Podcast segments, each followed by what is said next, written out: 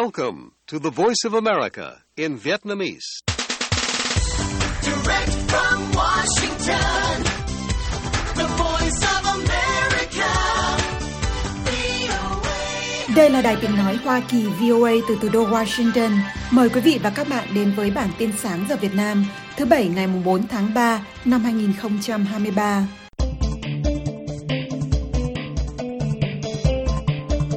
Ông Kem Sokha, nhà lãnh đạo đối lập nổi tiếng của Campuchia đã bị kết án 27 năm quản chế tại gia sau khi bị kết tội phản quốc trước thềm tổng tuyển cử. Đại sứ Mỹ tại Phnom Penh nói vụ án có động cơ chính trị.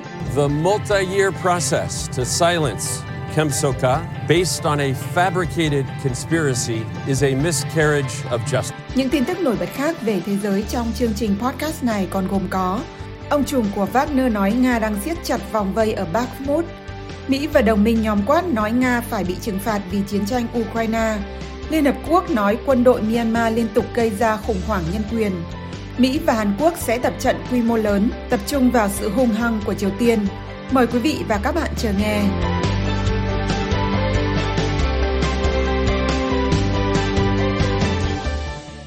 Quân đội và lính đánh thuê Nga hôm mùng 3 tháng 3 đã khóa chặt các tuyến đường tiếp cận cuối cùng đến thành phố Bakhmut của Ukraine đang bị bao vây. Đây là cao trào của chiến thắng lớn đầu tiên của Moscow trong nửa năm sau cuộc giao tranh đẫm máu nhất trong cuộc chiến đến giờ. Ông chủ công ty quân sự tư nhân Wagner của Nga cho biết thành phố này, nơi đã bị bắn phá thành đống đổ nát, giờ đây gần như bị bao vây hoàn toàn, chỉ còn một tuyến đường còn để ngỏ cho quân đội Ukraine. Các nhà báo của Reuters ở phía tây thành phố nhìn thấy người Ukraine đào các chiến hào mới để làm vị trí phòng thủ, và chỉ huy của một đơn vị máy bay không người lái Ukraine bên trong thành phố trong nhiều tháng cho biết ông đã được lệnh rút lui. Mặc quân phục xuất hiện trong một đoạn video được quay từ trên sân thượng, ông chủ Wagner Yevgeny Prigozhin kêu gọi Tổng thống Ukraine Volodymyr Zelensky ra lệnh rút quân khỏi Bakhmut để cứu sống binh lính của mình. Я обращаюсь к президенту Украины Владимиру Александровичу Зеленскому. Уважаемый Владимир. Các đơn vị của công ty quân sự tư nhân Wagner thực tế đã bao vây Bakhmut, chỉ còn lại một tuyến đường thoát thân, gồng kìm đang siết chặt.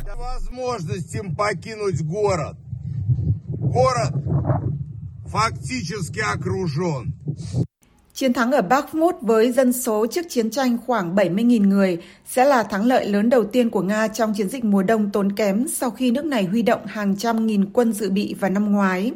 Họ nói rằng đây sẽ là bước đệm để chiếm được khu vực Donbass xung quanh, một mục tiêu chiến tranh quan trọng. Ukraine đã chiếm lại các vùng lãnh thổ vào nửa cuối năm 2022, nhưng quân của họ đã ở thế phòng thủ trong 3 tháng qua. Họ nói rằng thành phố này có rất ít giá trị chiến lược, nhưng những tổn thất to lớn ở đó có thể quyết định chiều hướng của cuộc chiến.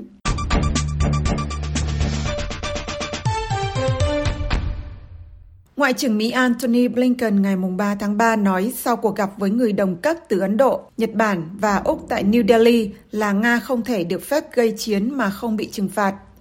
Cái gọi là nhóm Quad trong một tuyên bố đưa ra sau cuộc họp cũng nói rằng việc sử dụng hoặc đe dọa sử dụng vũ khí hạt nhân ở Ukraine là không thể chấp nhận được.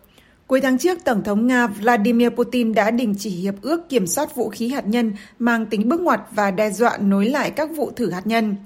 Ngoại trưởng Blinken phát biểu khi gặp những người đồng cấp từ nhóm Quad bên lề cuộc họp G20 ở New Delhi.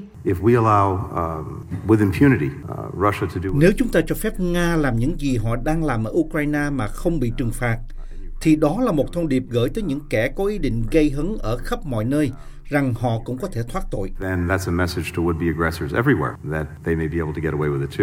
Một ngày trước đó tại New Delhi, ông Blinken đã gặp Ngoại trưởng Nga Sergei Lavrov lần đầu tiên kể từ khi cuộc xung đột ở Ukraine bắt đầu hơn một năm trước. Trong cuộc gặp gỡ ngắn ngủi, ông Blinken đã thúc giục Moscow chấm dứt chiến tranh và đảo ngược việc đình chỉ hiệp ước hạt nhân START mới, theo một quan chức cấp cao của Mỹ cho biết. Tại G20, Mỹ và các đồng minh kêu gọi các nước thành viên tiếp tục gây áp lực buộc Nga phải chấm dứt xung đột, nhưng nhóm này đã không thể thống nhất được một tuyên bố chung về cuộc chiến do sự phản đối của Nga, nước gọi hành động của họ là chiến dịch quân sự đặc biệt.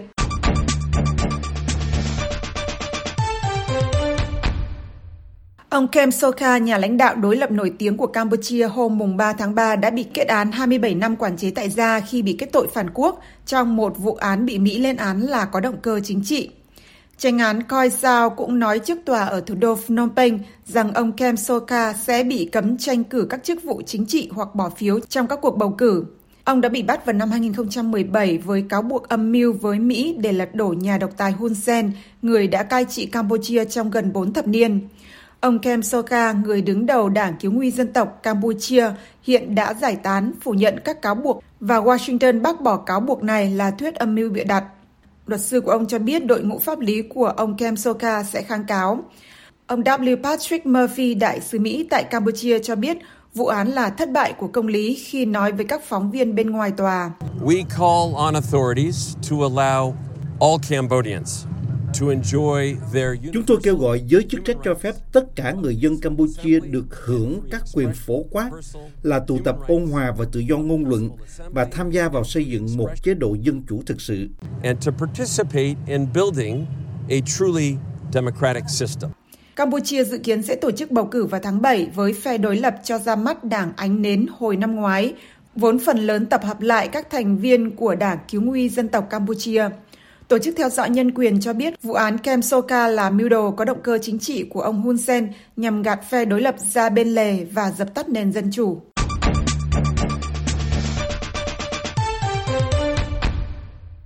Phúc trình của Liên Hợp Quốc ngày 3 tháng 3 cáo buộc quân đội Myanmar không ngừng gây ra cuộc khủng hoảng nhân quyền ở quốc gia Đông Nam Á này và kêu gọi chấm dứt ngay lập tức bạo lực. Kể từ khi tập đoàn quân sự lên nắm quyền cách đây 2 năm, Myanmar đã rơi vào hỗn loạn với phong trào kháng chiến đấu tranh chống chính quyền quân sự trên nhiều mặt trận. Theo sau cuộc đàn áp đẫm máu các đối thủ khiến các nước phương Tây tái áp đặt các biện pháp trừng phạt. Phúc trình ghi lại các cáo buộc vi phạm nhân quyền trong giai đoạn từ ngày 1 tháng 2 năm 2022 đến ngày 31 tháng 1 năm 2023 cho thấy bạo lực đã gia tăng ở Tây Bắc và Đông Nam Myanmar bằng các cuộc không kích bừa bãi và pháo kích đốt cháy ồ ạt các ngôi làng để di rời dân thường và từ chối cho các tổ chức nhân đạo tiếp cận của quân đội Myanmar. Phúc trình cho biết chiến thuật được quân đội sử dụng này là nhằm để cắt đứt các nhóm vũ trang phi nhà nước khỏi nguồn cung thực phẩm, tài chính, tình báo và tuyển quân. Nói tại cuộc họp công bố phúc trình hôm 3 tháng 3, người phát ngôn của Văn phòng Nhân quyền Liên Hợp Quốc, bà Ravina Samdasani, cho rằng những nỗ lực hòa bình của khu vực và toàn cầu phần lớn bị bỏ ngoài tai.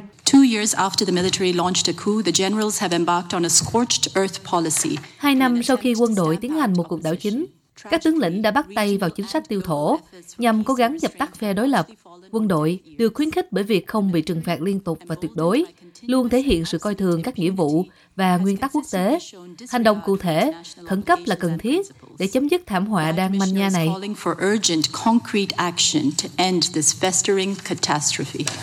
Chính phủ quân Việt Myanmar trước đó nói rằng họ có nhiệm vụ đảm bảo hòa bình và an ninh, và phủ nhận họ có hành động tàn bạo và nói rằng họ đang tiến hành chiến dịch hợp pháp chống lại những kẻ khủng bố. Ông James Rodhaver, đại diện Văn phòng Nhân quyền Liên Hợp Quốc ở Myanmar, cho biết các cuộc đụng độ vũ trang đang xảy ra ở khoảng 77% diện tích của đất nước.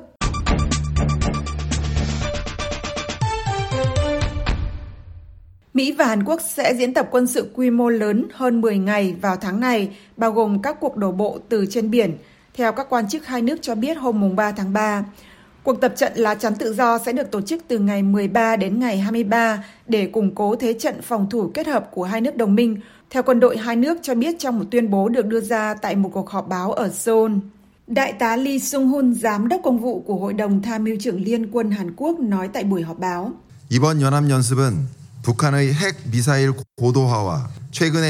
Cuộc tập trận chung lá chắn tự do được thiết kế để tăng cường năng lực phòng thủ và ứng phó của liên minh bằng cách tập trung vào kịch bản xoay quanh môi trường an ninh thay đổi, chẳng hạn như chương trình tên lửa và hạt nhân tiên tiến của Triều Tiên cũng như bài học kinh nghiệm từ các cuộc chiến tranh và xung đột gần đây.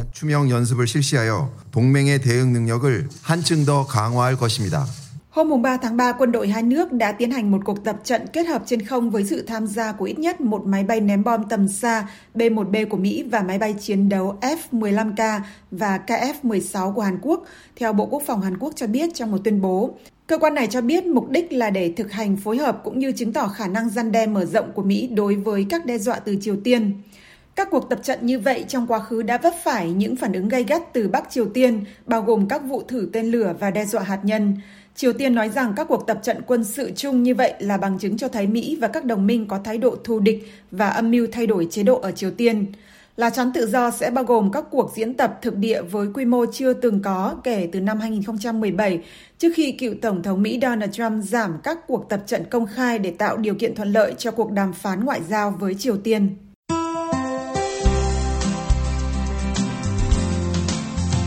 Cảm ơn quý vị và các bạn đã lắng nghe chương trình Việt ngữ Sáng giờ Việt Nam của Đài Tiếng Nói Hoa Kỳ VOA. Hãy theo dõi tin tức được cập nhật thường xuyên trên trang web của Ban Việt ngữ ở địa chỉ voatiếngviet.com. Hẹn gặp lại quý vị và các bạn trong chương trình tiếp theo của chúng tôi trên podcast và trực tiếp trên trang web cũng như trang Facebook của VOA Tiếng Việt.